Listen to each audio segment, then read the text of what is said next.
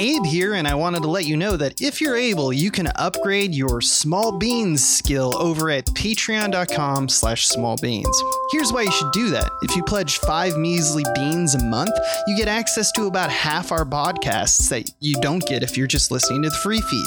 Shows include Star Trek The Next Futurama, Spiel Boys, like Razor Blade Pie, and bonus episodes of I'll Show You Mine if you show me yours. Not to mention bonus content, including info and updates on the movie we're making, Papa Bear. Hey, where's all the reasons to not subscribe to Patreon? I can't find them. Anyway, back to the show.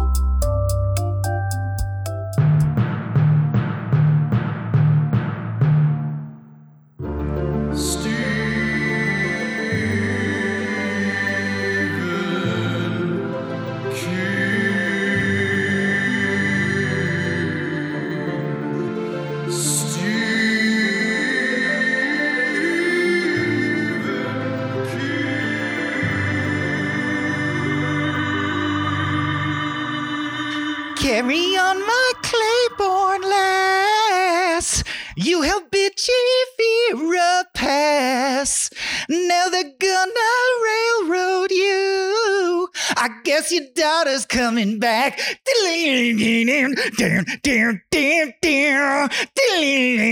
1995. And then, like a whole thing, like a lot of guitar for a long time. Imagine a big pile of notes of guitar. Now you listen to me, Mr. Grand High Poobah up a butt crack. I'm just about half past. Give a shit with your fun and games. Maybe the best line in the movie. I mean, might- there might Uh. not be a maybe about that. Yeah, there might. Yeah. Um, Mm, I I, liked it though. yeah, I liked thanks, bro. you did. I didn't pre-write a song this time, so that was semi-improv and not as good as some of them. Still better than I could do, man. But that's all right. Uh, we are the Kings of King, your friendly neighborhood cockers. Uh, I'm Michael Swaim. That's Abe Epperson. Hi. And uh, we talk about all things adapted from the works of one Stephen King and uh, try to connect dots to the tropes that he. And I mention this because I think it's going to come into play today. Case in point, maybe the pinnacle of Stephen King's love of quaint old fashioned nor'easter phrases that you've, you're not aware of. Ooh boy. Like half past give a shit. Oh, that's fun. I didn't know people said that. Mr. Grand High Poobah. Mr. Great of of of of upper butt crack. that is I am impressed and absolutely I find it an atrocity. yeah, it's hard I to tell it- even if it's an insult or a compliment. I, I I find it just eye-opening. It's it's everything. I am inspired. I am angry. Here Mhm. we go. Here we go, and we usually kick things off with a quick synopsis. So if you're not familiar with Dolores Claiborne, as neither of us were, first time That's right. Long time listener, right. first time reviewer. Um, so let's dive in and like say what Dolores Claiborne is about by looking under the dome. Our best guess puts the dome at 20,000 feet, sir. Did he just call it a dome? You think we might be stuck in here a while? All right, we're under there. We're under there, under that dome. It's it's night. imagine if you will, it's 1995, and we're talking about Dolores Claiborne. Abe, you want to start the synopsis off? The film starts with Dolores, Ooh. Who's like a domestic servant uh, slash nurse, Mm-hmm. uh, having a struggle with her elderly, uh, partially paralyzed employer, Vera Donovan. Vera falls down the stairs, and as she's about, as Dolores is about to kill her with a rolling pin, Stone. a mailman walks in and witnesses the event and goes, "Oh, but if you're and I'm, oh boy." And who's flying the house? Yeah. And um, he he walks up to Vera. Uh, you know, D- Dolores steps back and is in you know shambles, like she just got found, ki- apparently killing right. Vera. And Vera's And, uh, last words Vera's are, uh, Dolores, please. And then she dies. It's like, and she dies. pretty it's not looking good. Not looking good looking for good D. so far for Dolores in the first two minutes. And we cut to Selena, who's Dolores' da- daughter. Oh, by the way, Dolores is paid like if you haven't seen this, played by uh, Kathy Bates. Selena is uh, played by uh, Jennifer Jason Leigh. ooh, top shelf. Uh, and uh, Selena is a journalist in New York City, and she has to go to Maine uh, to essentially deal with this because she finds out her mom is now, you know, basically uh, a murderer, possibly. Mhm, mhm. Um, and when she arrives, she insists I didn't kill Vera, and they're pretty estranged. So, like, it, Dolores doesn't even recognize Selena at first. It's been 15 years, and uh, she we get the feeling that Selena doesn't really believe her mother when she says she didn't commit the murder. Um, more on that later. We meet Christopher Christopher Plummer, who's a detective. We meet John C. Reilly, a constable. This is a stacked cast, my boy. My God. Um, what else we got? Dolores basically is an outcast of the town. The town sees her as a murderer already after the death of Joe, uh, who is her husband, played by Strathairn. Stacked cast. Yeah, husband. he got drunk and fell down a well, but people, the the scuttlebutt is she killed him, That's the skull. and now the new She- scuttlebutt is well. There she goes And- again. and this uh this and in very king fashion people vandalize her house they taunt her in the street they do drive-by screamings so uh, many king bullies yelling insults that you've never heard from like, the hey, fifties. you're a murderer old Uh, lady Even the um well we'll talk about it but the graffiti on her house i feel like stephen king wrote because like he loves the he loves some very basic phrases like eat shit is a standard Mhm. stephen king i- Yeah. like work a day insult and then of course something like grand poopah of upper butt crack is when he's feeling spicy he's feeling he's feeling himself you know himself, yeah he just took a shower he's feeling clean um yeah. So Celine- Plummer, I, yeah. or if I may, uh, just for Yeah, a little yeah, bit, I'll take that because I'm on my spray paint note. Plummer is constantly hassling the most of all. Uh, his deputy, played by John C. Reilly, did we mention stacked cast? Um, is really coming at her. Has a hard on to close the case and reveals that like he has 80 some cases and this is the one case he never closed. So I always think it's fun. For him, this is a totally different movie. It's like a action thriller. Cop's got to do his last case before he retires movie. But we're having a mother daughter time over there. And Mhm. uh, we see that they have concerns for each other and things that sort of interest them, shall we say, given the time apart. Um, Kathy Bates is interested to find out that Jennifer Jason Leigh is a drunk and chain smoker and pill popper and mixes those things and takes uh, and drinks the kind of whiskey that her dad drank, who was a drunk, abusive guy. So Ooh. it's all highly symbolic. And she notices that uh, Kathy Bates lived full time in Vera's house, and so their their childhood home is like no gas, no power, vandalized, holes in the windows. Like she's living like a terrible life.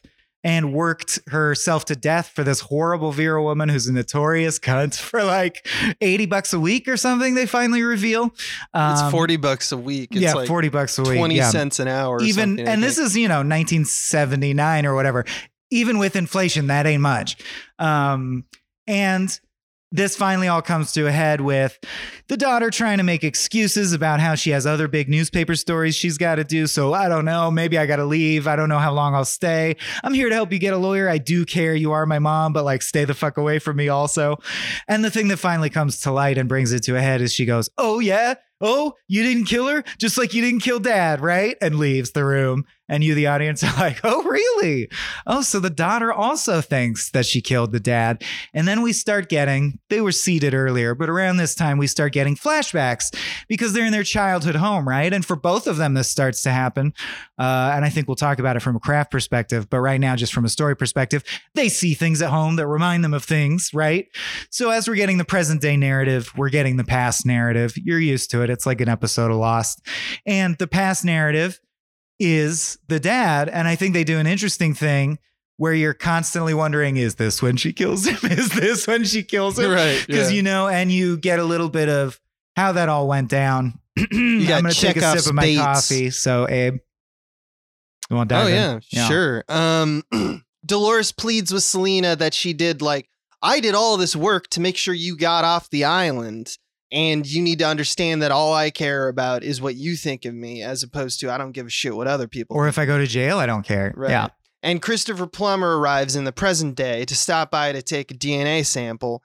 And he fires some not so cryptic signals that he thinks uh, she did the murder and he thinks that she also killed Joe 18 years ago.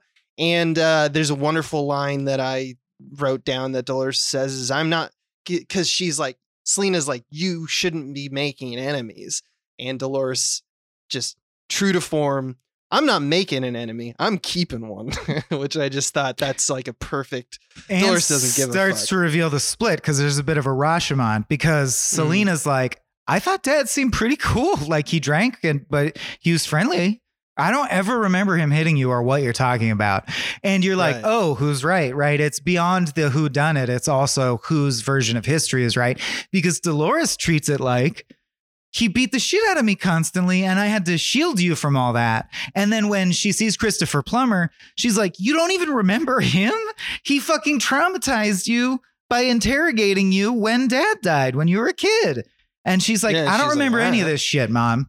All I remember, remember is that you- you, said this. Yeah. And yeah, you were like straight up a B. Uh, and, I love my and dad. a And I love bitch all the time. Yeah. I, I I love David Strathairn and I love he was uh, fun. uh, I love Christopher Plummer. They're they're awesome. Um, so clearly there's some trauma, some hidden kind of uh memory going on. Somebody's wrong.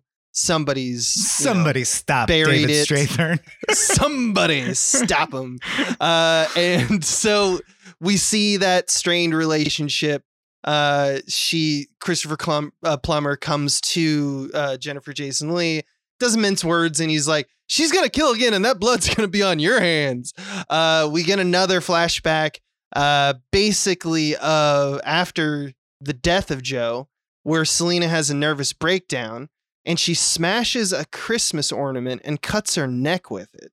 And this is like kind of mixed in the present day with her current timeline woes of not getting the big scoop you mentioned and having to come home, which she doesn't want to do. And she tries to storm out of the house. And I wanted to point this out later just for execution. But her car gets stuck and she's forced to stay the night. Anne loses her newspaper job over a fight. She like says fuck you to the guy I quit on an impulse. Yeah, and she tries to drive away drunk and is so drunk that she fucks up. She's in a ditch, so now she's got to stick it out. She's got to stick it out. what were you going to point out is- about it? About that well, fact? in execution, just like the way the uh, things that uh, King does, you know, Oh, just a yeah. This is the nexus of all kingism. kingisms, but without Yeah. being a horror movie that's supernatural, which is really fascinating. right. Um, yeah, so that's it's basically the escalation of that and the divergence between their two stories, pushing each other away. And we see a lot of iterations of not being willing to admit from both sides the reality of a situation or hold the past truthfully in your head or tell yourself the tough story. Like we see that Kathy Bates says, You didn't have a nervous breakdown. It was just a bad patch. You're not crazy. You're not Right. crazy at all. And you're like, okay, so this family can't like come to terms with shit, right? right. And we see in more of Dolores's flashbacks, and I don't know if there's anyone who watches it vaguely. I think the film strongly implies that they're true. Like you're not like wondering, is her mind lying? They don't seem to play with that, or they until the very end. Which I guess if you We're- were you know. thinking she murdered the Vera, you could think this is fake too. But I mean, I assumed it was true. But anyway, in her Right. version of events, David Strathairn was in AA, but constantly drinking secretly, like pouring Mhm. whiskey in his Coke and shit. Um, when his daughter was in the room, he would be on his best behavior. But when he would get drunk, he wouldn't want his daughter to see him. And when she left the room, he'd call his wife, you know, verbally abusive, call her fat and ugly, and say, I don't know why I married you. I hate you, and all this horrible stuff. And then if she ever talked back, he would beat her, hit her with various objects. He hits her with a log at one point in like the kidneys. And, you know, classic abusive relationship. He goes like, why do you make me do it? Uh, sometimes he's nice, but most of the time, unpredictably, he'll just snap and beat the sh- beat you. And you don't know, Yeah, like exactly. sometimes he'll laugh and then beat you or joke and then beat you. It's really scary. Um, but it's double scary because he won't do it in front of the daughter scrupulously. And it's like, oh man, that is a fucking head trip. You It know? it is a horror movie. yeah, Yeah. yeah. Certainly, I just meant there's no killer clown, uh, other than John C. Reilly. but anyway, um, this escalates to the point that we find out that he was murdered on the eclipse. There's another eclipse coming up, or I think it happened when she tried to drive her car away, right? That was the current day eclipse. But in the past, there was also this the same eclipse or similar event.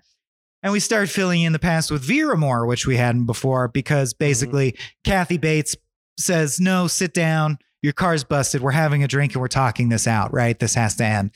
So she tells her what she says is the whole truth. Um, Selena still doesn't buy it, by the way, fully until this next, like the end beats. But basically, her story is Vera was this horrible wench with OCD who ran this giant mansion, and she was like interviewing, you know, auditioning for a housekeeper, and she's insanely particular because I mean, I got the impression she literally has OCD because she'd be like, Mhm. you know, the welcome mat has to face northeast, and It needs to be six pins, not five, for the when you hang the cold sheets, you have to hang the sheets more than 50 yards from the house or I can smell it. So it's like she has to walk back and forth, back and forth. And, you know, everyone quits but her. And she constantly not only bitches about her, but they joke about how they're going to murder each other. Right. So for Mhm. like 20 years, she says stuff to everyone like, I hate you, bitch. I'm going to throw you out the window one of these days. Yeah, That's their relationship. And you get it. Like there are they are two bitches, and it's a recurring line in the movie that she learned from Vera. Sometimes in a world that's like stacked against women, all a woman has to hold on to is being a bitch. Um, so you get the sense that the truth of it is she didn't need to do that. She like admires this woman in some perverse way that I've seen relationships like, right? Where people just get off on busting each other's balls constantly. That is the nature of their friendship, but they are Right. actually friends in some way. Um, and she goes, So I didn't kill her. She wanted to die when she was really old and she pushed herself down the stairs. I tried to stop her. She bit my arm. You'd think she sh- could show the bite to the cops, but whatever. She bit my arm and pushed herself down the stairs and wanted to die. And the reason I got the rolling pin was she was badly internally bleeding and she begged me and begged me to just end it. Please crush my head with something and end it. And I was about to do that when the fucking mailman came in Yep, and that was not mailman. ideal. Yeah. So It's This finally the makes- fucking mailman. Selena like kind of believe it uh, and want to stick up for her mom and realize that she's throwing her chances away because she's waived counsel. She's old and tired, which is funny because Kathy Bates is not that old in this, like 45 or something. Um, She's 14 years older than Je- uh, Jennifer Jason Leigh. yeah, wow, Which is Oh, just- like, I bizarre. mean- yeah. Just I because mean, she has like a know. square face or, or like a, you know, they're like, man, she's old. But anyway, They did. They did a lot of makeup on. Yeah, they give her gray the hair and stuff, yeah. Um, but the point being, Selena, who she's always been proud of because she is so bright and tenacious, uses her skills and brights and tenaciousness to take her into town or like storm in in the middle of her hearing. There's not going to be a jury trial yet. It's just a hearing uh, with like a judge arbitrator to rip them a new one and tear apart Christopher Plummer's case and point out that it's all circumstantial. And why the fuck would she murder this woman? Oh, sorry, something we forgot to reveal that is important is the biggest piece of evidence against her is they find out that Vera left her all her money. And she goes, That's just because she like felt sorry for me and I didn't know about it. And they're like, Of course you knew about it. You murdered her for the money. And Selena in this sequence rightly points out, why the fuck would she wait like eight years since the will was inked to publicly push her down the stairs at the time she knows the postman regularly comes by? This is bullshit. And they're like, ah, you got me. Or, you know, the judge basically sides with her. And Christopher Plummer realizes that there's things more important than his fucking case, right? Uh, and then I think that's when we get the major reveal, right? This is when we get the full reveal, is when Selena's driving home and here's the tape. Isn't that right? Yeah, I mean, the, it's it is very blended, so we're not really sticking to the you know how it actually. yeah, I don't care if the past present shuffling is accurate, right? But yeah, ultimately, uh, it's all about this bottled up trauma that we find out that Dolores at one point tells Vera, look, this is what I think is happening, which is basically two parts.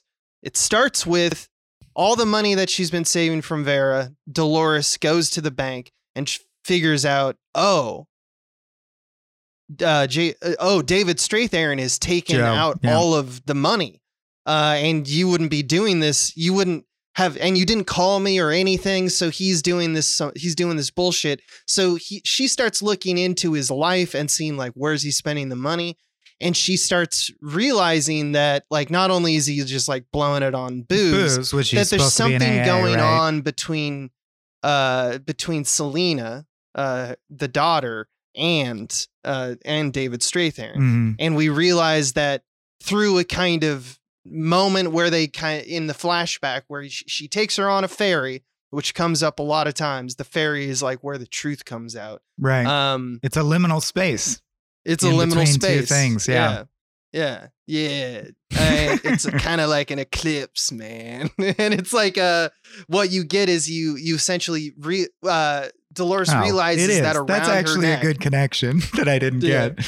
uh when she she realizes that she has an amulet selena has an amulet around her neck that is the like the grandmother of uh, david strathairn so why is he giving this to her she starts thinking something's going on on top of that when she's questioning her daughter like what is wrong like selena is in hysterics That's a dead Selena giveaway because she immediately goes, giveaway. "Yeah, no, Like- Daddy never touched me. No, it's a secret. I mean, it's not a secret. It never happened. Like shit, like So, that. You're like, she oh puts shit. this all together. It's unverified. She doesn't know how long it's going on, but she's absolutely sure. Another liminal space, the space between And knowing and not knowing that is like a trial or a yeah, interesting.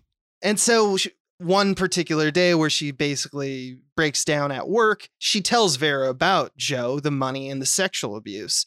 And you know, in the current day, Selena is still denying this all. Yeah, Um, and we still think that, and she still thinks that Dolores is a horrible mother and wife. So Selena just heads out of town, but she finds this tape recorded by Dolores, which basically says in the flashback, Vera asks, How far did the sexual abuse go? And uh, she points out that it's a masculine world we live in, and sometimes uh, you need to kill your husband because we learn that Vera, who had a husband early, He's just like a shitty golf playing f- rich also guy who doesn't had give a, a, shit. mistress. Yeah, And oh, and she made a car right. accident. It looked like an accident. specifically to But, get us know, all his money. She probably just cut the cut the brakes. and they're multimillionaires, so I love the idea that she's like, uh, well, just kill him, dear. It worked for me. I have millions of dollars. I didn't go Yeah, to jail. you should do that. And she's like says, kill him, basically in code, you know, subtext. Um, I'm gonna keep your daughter here for the eclipse party. Now is the time to go murder go murder your husband now. right. And I'll be your alibi. Come back in a couple hours and have him be dead. And I'm giving you Right. permission to do that. Yeah. And still in this long kind of flashback sequence, we get Selena with the fallout of like the, you know, basically the confrontation on the ferry. She decides to run away from home, basically. And Dolores pursues. And as she's running, she finds a small abandoned well, like a boarded up well that, you know, she didn't know Just like Cujo did. Yeah.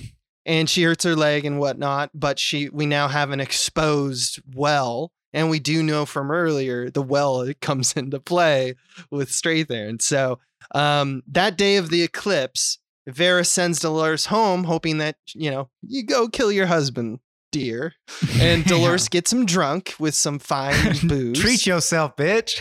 is overly kind to him, makes him dinner, and as the eclipse sets, she confronts him about the stolen money and to go fuck himself. And he attacks her, and the struggle goes on towards the yard. and then she which he- goes, You're touching our daughter, aren't you? And now Yes. he's gonna murder her to keep her from telling. Like she's Right. so she's guaranteed he will chase her. That obviously is the goal. right, and she draws him to the old well. She lets him fall to his death, and as the eclipse is forming, she's like, "I could save him. No, I'm just gonna let him fall."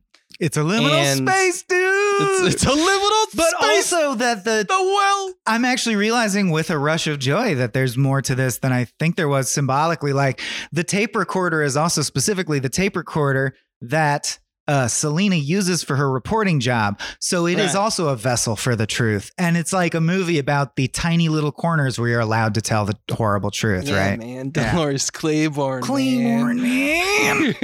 uh, so yeah, as we pop to the present day and we get that kind of, I think it's a, a really well done moment. Like the she buys a coffee cup and it triggers her memory of the time that her father forced Made her her to touch him. do a hand job on the ferry. and Yeah. we get a clear indication this is not the first time. And uh, we get a haunting little shot. You said it wasn't a horror movie, and it isn't. It's a drama. But we get a sh- haunting little shot of the present where once Selena's kind of realized, she goes to the bathroom to kind of kind of collect herself. She looks in the mirror, and her reflection is looking away from her. You, she sees her the back, of her head, which is really that freaks her out. It's even scarier than it sounds because it's in a movie where nothing like that has happened, and it's Yeah. really creepy. Yeah, and the sound effect, the the score is going on. It's it's a pretty kind of manufactured well moment. Like I was it- not expecting. and it. it's earned. I look in the mirror and I don't even recognize myself, right? yeah, yeah. I think it's justifiable. And she's like having a panic attack. and looking back a- at the past. yeah. So she realizes she must return to the island, and she arrives at Dolores' inquiry. I'm we get sorry, I that back flopped, and forth um, between The Flip tape is between- why she comes back. You're right. It's the Yeah, inspiration yeah. of the and tape. so we get all that stuff where Plummer basically is like, "You haven't been home. You don't know this shit." And Dolores basically testifies that she didn't know about the will. And the final nail in the coffin is she points out that Plummer's got that personal vendetta against Dolores. So, you know, yeah. uh, in the end, with the looming threat of like, okay, so she's gonna Dolores is gonna get all this like 1.6 million dollars from Vera's. Who knows what know, will happen out, out of that, Yeah. right? and the threat of New York City lawyers because, you know, Selena's connected. This small town is not equipped to really fight this battle, and there's not, and it's all circumstantial evidence anyway. So they just let the case drop, basically. And uh, our last scene is Dolores and Selena reconciling on the ferry uh, before Selena returns to New York, and she even admits, like, "I'm not going to Arizona. I'm not. I didn't get that job." They're now turning a leaf and telling each other the truth, so to speak. She's like, I'm going back to my life, but I'll be in touch. Yeah. So there's this vindication. uh, blowing kisses, you know. Now, very different than when they arrived. When they when she arrived on the ferry, she didn't know that that was her daughter. Now they're blowing kisses goodbye. That's the arc. So yeah, I think that we can jump right into our next one, right? I believe yeah? so. Our next, Yeah, yeah, because I want to get into the nitty gritty as fast as we can. But gritty, gritty, nitty. first, first we need to discuss uh, who worked on this movie, just because Mhm. let's let's put it in perspective about you know the crew that's working on this. yeah. Uh, and so we have to go to the next section called skeleton crew. Something in the mist! Shut the doors! Shut the doors! them bones, them bones, them movie bones. hmm Uh, you mentioned it came mhm. out in 1995. I just Several wanted to mention that it came, it was it came out the same month as The Mangler. Ooh, another great film featuring uh, Buffalo Bill from another great film. All horror. Yeah, you got it. We got a horror circle going. Um, yeah, but of course we mentioned the stacked cast. Uh, John C. Reilly, not a big name at this time, so it's one of his like building his career roles. Uh, you, he's not like heavily centered, but David Strathairn, Christopher Plummer, Eric Bogosian, who you know his face for sure, is the Mhm. newspaper boss. Jennifer Jason Leigh, of course, and Kathy Bates holding it down. Uh, Bob Gunton is another character actor where you'd see him and go, "Oh yeah, his face. He's the bank manager guy. Uh, kind of Yeah. looks like Ben Stein. Uh, he's in some Coen Brothers movies. I think Serious Mhm. Man. Mhm. He's also in Shawshank Redemption as the warden. Oh yeah, the warden from Shawshank. Of course, that's the big one. Um, directed by Taylor Hackford, who and then written by Tony Gilroy. Abe, can you do your spiel you gave me because I was ignorant of? Oh, it's that Gilroy, and then the whole brother thing. Yeah, sure. Let's start with Hackford first, though, Of because course. he, I, I actually, uh, spoilers. I really like, really like this movie. I think it's meticulously crafted, and it makes sense because the guy who created it or the guy who directed it, uh, is known for an officer and a gentleman. hmm and Ray, which got a bunch of awards and whatnot, but both kind of um very good very good like dramas that like kind of inspect the internal conflict of someone. Um so he's you know he's pretty he's he's not bad he's not he's not a bad director but yeah let's talk about the Gilroy uh Tony Yeah. Gilroy not to be confused with his brother Dan Gilroy who wrote uh Nightcrawler, baby. Nightcrawler big fan among we- other we- things. But God, what a screenplay for Nightcrawler. we love yeah. Nightcrawler in this house um, and they both worked together on Andor, which is a current Star Wars uh, series. If you're in the know with the Star Wars kids, Tony I Gilroy also it. wrote Rogue One, which is one of the Star Warses that is good. Mhm. Uh, and those Michael are few Clayton. now. Michael Clayton. all of the Bourne ultimatums. that means he uh, co-wrote with Tom Stoppard at some point, y'all. Damn, That's crazy to me. Um, but yeah, the first two movies that he came out with. Uh, that he wrote were The Cutting Edge in '92. You've seen The Yeah. Cutting Edge Mhm. from our frame rate. That's right. and Dolores Claiborne. And I have to say Wow. that I think The the, writing in this edge. movie is spectacular. I think it's really, really good. and I think it's above and beyond what we typically see in an adaptation of um, of Stephen King. Brought to you by the guy who wrote the adaptation of Armageddon. By the way, the novelization, you mean? no, he, he wrote the adaptation. Oh, is Armageddon a, a book? What was Armageddon before it was? I a- think who was it a knows? comic? who knows with it? what with- was Armageddon? I didn't know it was anything. It, it was probably a novel, like an action novel. I'd buy it. It was like a Crichton esque novel. Before it was probably okay. based off Armageddon's the Some album. bullshit. For Yeah, all yeah, we yeah, know. it's fucking Halen Michael album. Bay, dude. But it had It like was a bunch of writers Tool on it. music video. Anyway, we also, um, I feel like we're kind of leaving Skeleton Crew because you're talking about. I wanna mention one more thing. but I wanted to mention Danny Elfman. Danny. Okay, good. My favorite um, film composer, mainly because I'm a huge fan of the Mystic Knights of Oingo Boingo, which is their full name. It was the first con- the first concert I ever attended was their final farewell concert, as I've mentioned before on this network, and I still think Oingo Boingo are incredible. Regular rotation for me, um, and this is a very Danny Elfman proving that he can be more subdued than Simpsons and It's even Batman days. Yeah. it's him trying to be a quote unquote real score composer. Um, it's very symphonic and drab and sad, and the movie's very blue. Honestly, I think Abel backed me up on this. If you haven't seen it at all and you want to know vibe, it's very much like Insomnia vibe. if you've seen Yeah, I that, would say that. Yeah, it's like a Christopher Nolan joint almost. yeah, Yeah, for real, yeah.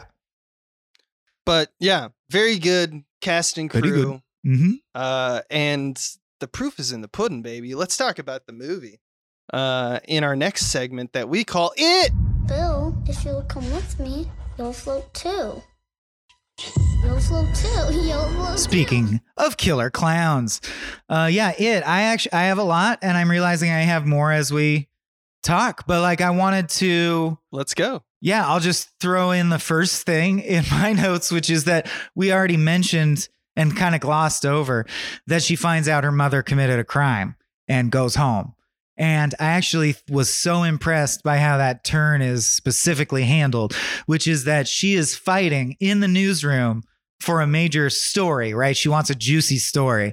I Mhm. gotta love this role because it's basically Jennifer Jason Leigh doing modern day Jennifer Jason Leigh from Hudsucker Proxy. And you know Yeah. how we feel about that movie. But she's doing banter, she's doing jabs, she's got business, she needs to get shit done. I bet my Pulitzer are. Right. And she wants to crack off a big story, right? And so that is the drama that is the initial offer of the film. And I don't know about it, but I felt very handily shepherded into thinking when a fax comes in that says there's a crazy murder, you're like, oh, this will be the juicy case. And then she gets it, and the cover letter says, Isn't this your mother? And you're like, Whoa, like that is such a good turn that it's not Mhm. about her big case. It's obviously going to be about her mother's trial. Like, I- it, it's if you didn't know what it was about ahead of time, it's a very good deployment of the premise. Right. And what are faxes if not the liminal space of the 90s? By the way, one area where it's not, I don't think 100% perfect is the Accents. accents. Everyone in this, John C. Reilly's comes and goes like crazy. Everyone in this is taking a big swing at that nor'easter accent. Yeah. It's, Uh, it's Strathairn in pretty awesome. particular, like, is pretty heavy into it. Yeah, goddamn And- right, Dolores. but it works because he's playing like that, like, like the lowest of the low piece of shit. And drunk it's- 24 hours a day, right? Yeah, like so he can really dip into it and be drunk and be an artifact, like an artifact of history that we all remember. Mhm. Uh, you know that that motherfucker.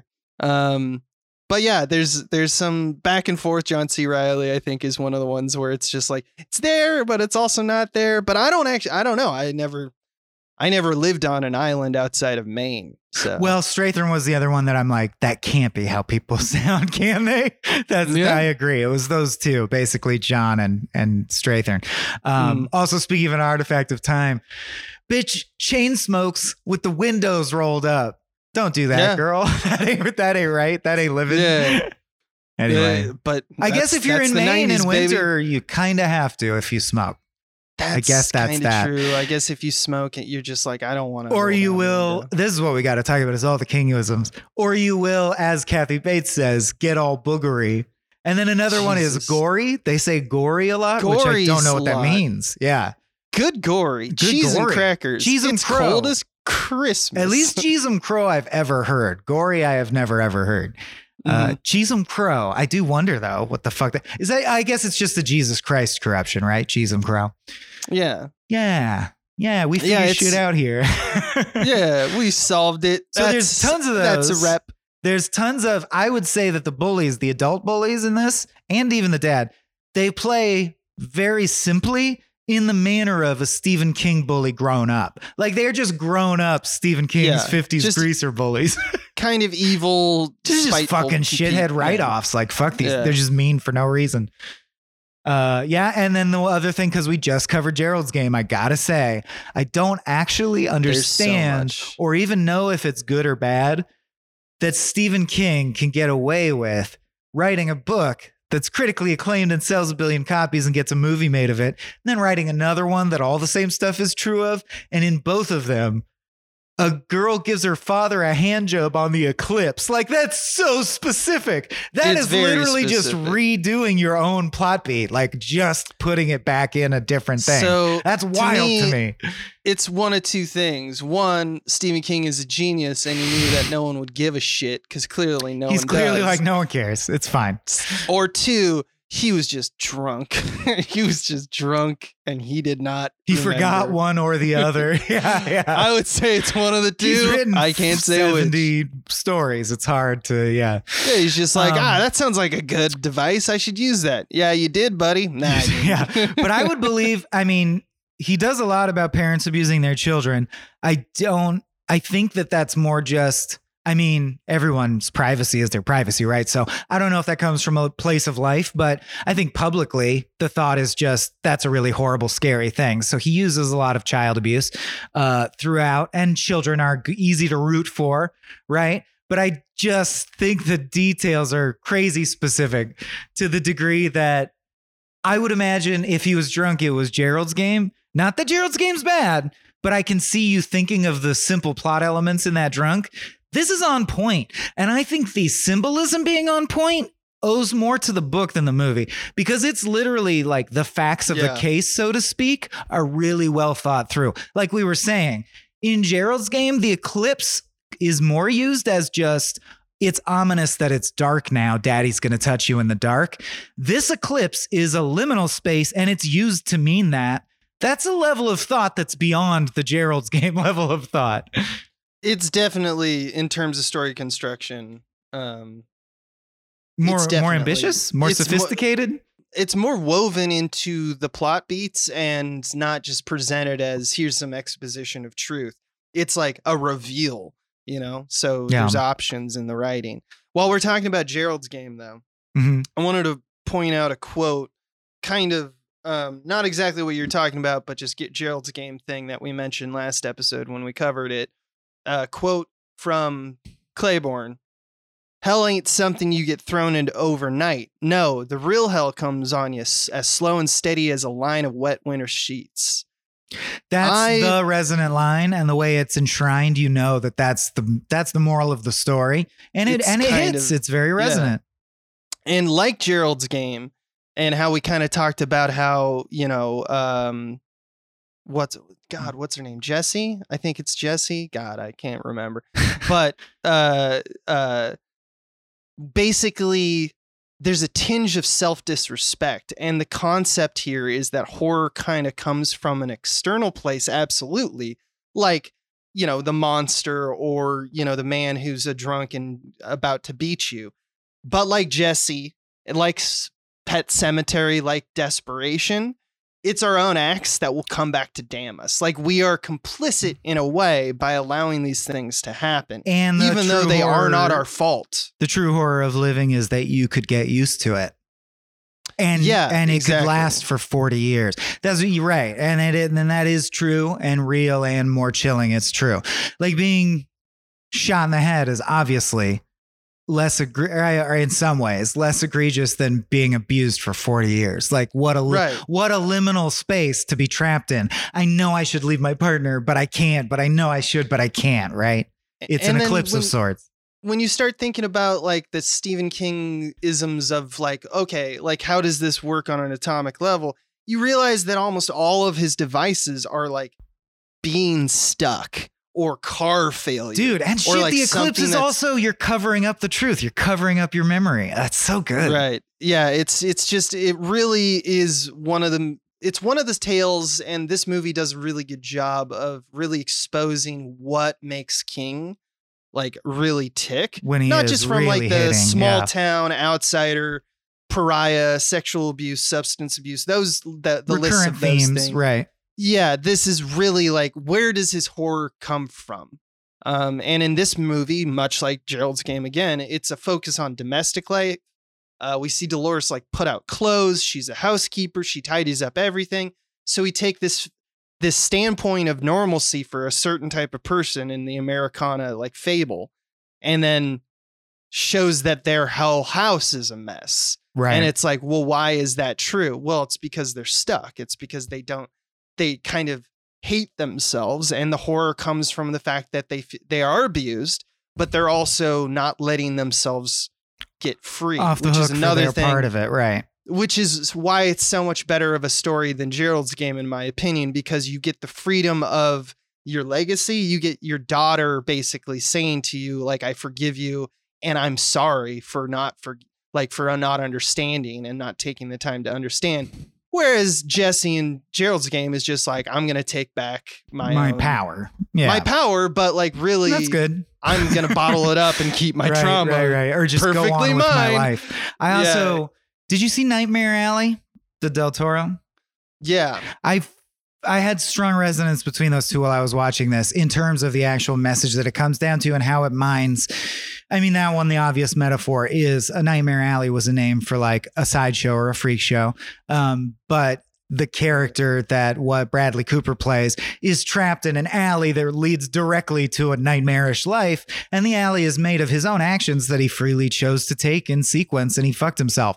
And even though that movie's not perfect, I love the ending when he says, I was born for it. When they ask, you know, are you good for the part? And he's basically donning the mantle of, I made this bed and I know I did. And now here it comes, hell. Yeah. And it's going to Yeah. be long. It's going to be a long time in hell. right and i think that there's a particular like blend that makes a stephen king mo- like tale for me or Yeah. at least from what the movies are coming out with is that it's very specifically not that it's entirely your fault. It's not about blame or judgment. It's about what you allow yourself to do. That is the hor- true horror show. And that's I the- think the that's the american horror show. And then That's you what I can delude about it. yourself into thinking things you don't think meaning like it's the uh, dolores would do anything for her daughter. It's the only thing she cares about except admit that she had a nervous breakdown which would be helpful for her right they eventually get there but that's the obstacle they have to overcome is this It's- feeling yeah. of awkwardness when they should be combining forces and healing each other and loving each other right and as someone who's like, this is a main issue of mine, if you've heard Tales from the Pit, like, I found the movie to also be, and I think the book, talking directly about how stigmatizing mental health makes you have to deal with it alone, and no one can do that. Like, the horror is you're alone. It's uh, uh I hated this new movie, but the one ever no one will save you, right?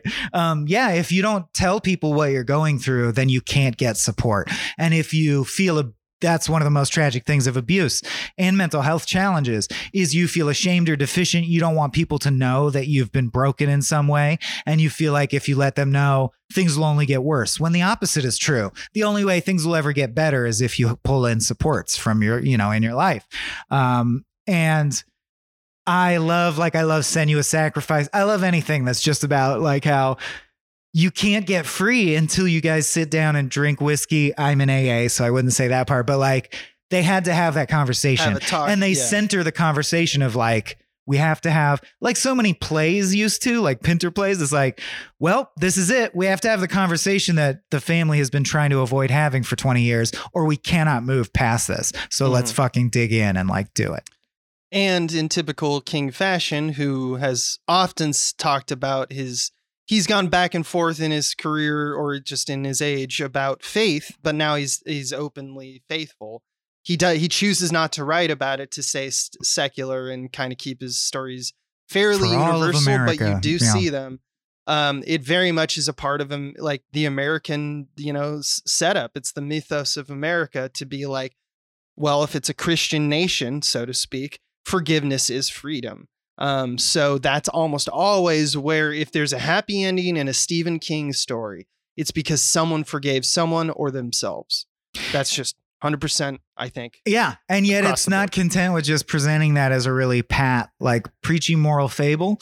For example, at the end, Selena has a moment where she hesitates and could admit and start the whole chain of whatever legal proceedings there would be that she now understands that her father was murdered, but it was self defense. Should we get into that publicly? And she lies. She Mhm. helps her mother heal and protects her by lying. Whereas up to this point, every lie has been bad and every truth has been good. Some at the end, at a crucial moment, one lie is good. Uh, and I love movies that are like, it's not one size fits all, though. You got to keep your head on a swivel. That's what life is Mhm. like. You have to make a series of fraught choices, right? A lie is generally bad and a truth is generally good, but not always. You got to use your best judgment with this shit.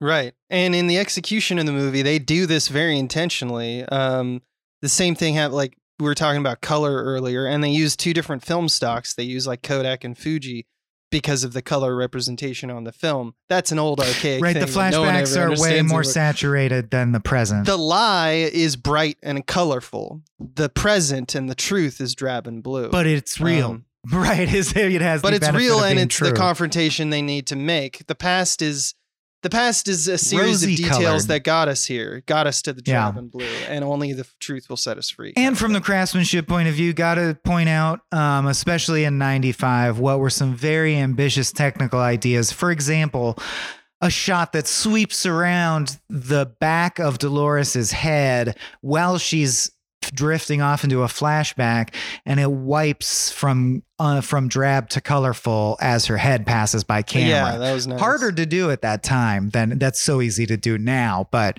um Mhm. and very consistent stuff like that there's diopter shots where the foreground is drab and the background is like it's it's as if you had a creature effect and you didn't just content yourself with the same shot of the creature over and over. They skinned the flashback game a lot of different ways. You can tell that Taylor Hackford is ambitious and interested in doing interesting things.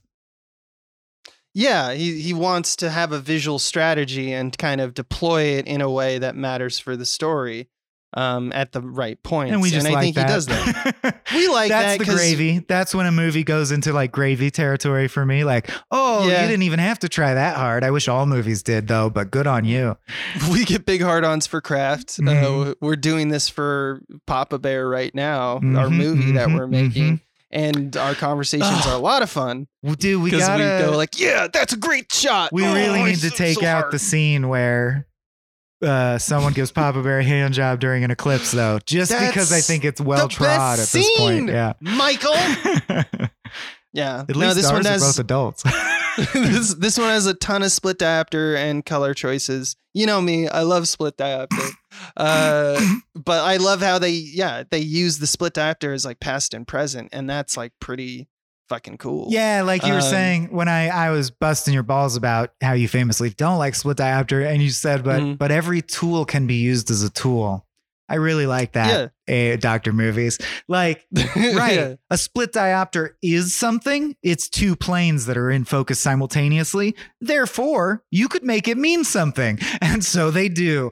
Right, like and so they do. they yeah. don't pull the tool out for no reason. It means that, oh, you, the audience, have to hold both these plot lines in mind and both need to be in focus simultaneously. Please, please feel invited to put that effort Right. in. Yeah. No, I like if people have listened on Monday night movie nights or anything like that, and I've made that split diopter comment because I think it's funny. I think it's funny to not like it. I think it's an awkward tool, but never be angry at tools for being tools. Like, you, are you angry at a screwdriver for like if it does the thing, you, you fucking it's winning the game. Even So, guns. It really Even is the fault guns. of humans. it really is. Yeah. functional. It's always hu- human error. That's right. Pilot error. Uh, but yeah, so there's a lot of good there's a lot of good stuff like that. Um what else we want to talk Well, about? Well, I here? wanted to say that uh, since you brought up our father son movie, and this is a mother daughter movie, love talking we about of our- course yeah. have resonant lines at the end when they make up. And I thought the resonant lines at the end when they make up here pretty solid because I like really simple, straightforward, unadorned lines that still mean a lot on a primal level. Um, Mm. The lines are, I don't know how to feel about what you did, but now I know you did it for me. Um, both of those things are true. Yeah. Nothing extra is true. It's not wordy. it's like Hemingway esque. She is just saying, I was this way and now I'm yeah. this way. And that is the heart of the story. And boom, and we're done here, right? And then the mom Right. says what her version of that, which is uh, the daughter says, I don't want to lose you again. And she goes, I go. You can't lose me. And that's everything about her that that is important for Yeah. us to know about her. Right. That's that's the uh that's my now that I know when- you're good, I'm good. And that's parenthood to me, right? And that's and beautiful. this movie is full of turns of phrase, phrases Like like, people yeah. are very witty. Um one of my favorite ones that I wrote down was early days when Jennifer Jason Leigh is basically like I don't want to be here and like I just arrived and uh Dolores is trying to connect with her and saying like are you with someone? Like uh, and she's like no i'm not with it like she's like i'm not going to basically tell that and she's like you're telling me there's nobody? And jennifer jason leigh's response is i'm telling you there's a whole lot of nobodies and it's just like that is clever. That is also very indicative of exactly what like how participant jennifer jason leigh wants to be with her mother and also what her life is like it's three things and she same time. repeatedly seems to be rub yeah she's a career woman with no time for anything else she wants her mom to feel bad because she thinks her mom's a bitch like that's and part of it, isolated. yeah. She wants to isolate her mom and make her like you're not a part of my life. Yeah, Make- don't get that in your yeah, head. Please don't get it twisted. I'm not here to make up. Which of course is the way that you have to start your arc if the end is, well, wouldn't you know it? We made up. Duh. It's perfect. Yeah. It's how the math works out. Um, and good. dude, and the offers, which I'm sh- which I know must be the same in the book because they're so specific. Oh, talk about family and domesticity. That, that the girl, little girl, tried to kill herself by slitting her throat with a crushed one. Christmas ornament. Crust. It's and we get a shot of the ornament right before that her reflection is warped in. So it's like she's looking at herself. She can't see herself in the right way. She feels warped and broken. I'm going to Mm-hmm. crush our family and kill myself with it. It all works. Yeah. it all it works, man. It all and I love that well. there's that line also that it's as cold as Christmas. um Uh, It's just I one like, of those- uh, I'm getting all muzzy here trying to think of what to say to you. Oh, also, of course, the one I wrote down, the guy on the phone. Did you help kill your mom, bitch? Did you help your fat bitch mom kill your dad? Ha ha ha ha ha. I thought that was very witty. that was very that's, that's, that's just me. I love I, I love Stephen King. Dude, these people, much. it's like, don't you have other shit to do? They just hate Dolores Claiborne. It's I like their full love- hobby. The scene where they clearly it's a group of men that got drunk in town drove out to the outskirts of town to visit Dolores' house and just yell at her from afar. Let's take our truck out there and yell at that lady. You killed your husband. she killed Joe. Okay. Yeah. No, I didn't, and I know who you are. She- uh, Best part is she knows she knows, them all by because name. it's an island. She's like, I know which four drunk guys you are. You're not sneaky. Yeah. I know. I can see your car, and they're like, "Well, we we won't be back." You know, it's like yeah. I just love the small townness of it all. That's also very Right. King, right? It's always kids on bikes, no fax machine, Yeah. blue collar backdrop. yeah, the only time it Uh, really rubbed me wrong, which is a minor offense, was when like these things we're discussing were almost too on the nose for me or too obvious, which happens once or twice. Like at the Oh, yeah. end, there's a shot. They talk a lot about hands, and then the daughter takes the mother's hand, you know, and you're like, okay, it's fine to do that, but obviously we've seen it a lot. Or the fact that Joe. That we crossfade from the hole in the well to the eclipse. I'm like, okay, circle, circle. Didn't didn't Yeah. need that, but okay, it's it's I don't know forgivable. how- it's Is forgivable. the well? The it doesn't mean anything. Yeah, that's why I don't Like- like it. It's not as meaningful as any of the other maneuvers. I mean, I'm sure I could find a reason. I'm why sure I could well art school eclipse, explain but- it in a way, but it's Yeah. not immediately jumping out at and me, therefore so- I feel it doesn't work well. Right? Yeah, it's it's not of. The, it doesn't feel like it's of the DNA. I think it's more the thing that we settled on, which is this kind of this moment of truth or this moment of seeing things from a new perspective, a mental liminal space, a, a breakthrough of some kind. Um, And just the fact Anyway. that uh, the th- sequence of things that had to go wrong for that mailman to come in and see her in that exact position really reminded So me of the French waiter in The Simpsons who gets the chowder order wrong and like beats himself up with a bunch of hanging pans. Cause like, yeah, it's just so perfect. Um, oh, dude. Okay. I think I'm done. But the other uh, uh, technique I was like, I have to mention this before we get out is uh, that this movie scrupulously doesn't break the 180 because it's trying to be fairly transparent. And that's how you do that. It's disconcerting to break the 180. But Standard coverage. the very words. moment that Dolores Claiborne raises an axe, considering killing her husband for the first time, we cut to a shot behind her that breaks the 180 that is intentionally really jarring. It's the perfect use of it. Nice. And then in that I didn't even notice that. in that same setup, when she tells her daughter, go to bed now, we're just talking, the daughter turns off a light that makes Dolores have a perfectly square black backdrop behind her and the axe. It's just such a cool Mhm. set of shots. Yeah, there's some visual like stuff Mm, going on. Even though it is a very sneaky like or it's just typical drama when you watch most of the shots you're like, yeah, this is I've Most seen this, this a thousand is- times before. Right. At its is true. worst, it will have moments where you're like, this could almost be a Hallmark special movie, and I don't like that about it. Um, but ultimately, I really think it stands. It really does. It looks like a 95 movie because of the f- grain of the film, which isn't a, a thing, but I still like it. I like it. Hey Michael, Mhm. it stands. In the Let's place where you segment. live. Yeah. the stand. Stand. Time to make your stand. This is where we annoy ourselves by reading a long list. Or Uh, we don't. or we don't. Oh, guess I what? can just Last go. episode we said we were going to talk about it before. We're like every episode we'll talk about it before about how we cover it, how we cover this section because it's now 27 entries long, and I don't want to list 27 things. right. We didn't do that nah, uh, because nah, we, nah, nah, we forgot, and this is our job. Right. Uh oh. Um, do you want to do like? I think we should half? go from the top until we hit Dolores Claiborne and then stop. How about that? Okay. Yeah. All right. Because the real exciting thing would be if it was number one, Dolores Claiborne, right? Number one, Michael Jackson's Ghost. That's right. I stole his bit. Michael Jackson's Ghost. You stole my bit. No, my, it's The Shining. It's still The Shining. It's still the Shining. So far, so for me. good.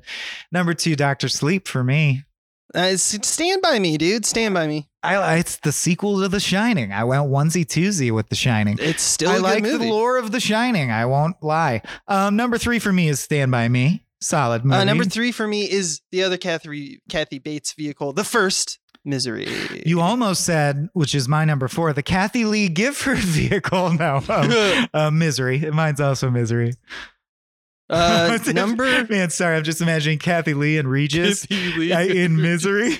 you broken my ankles. This is outrageous.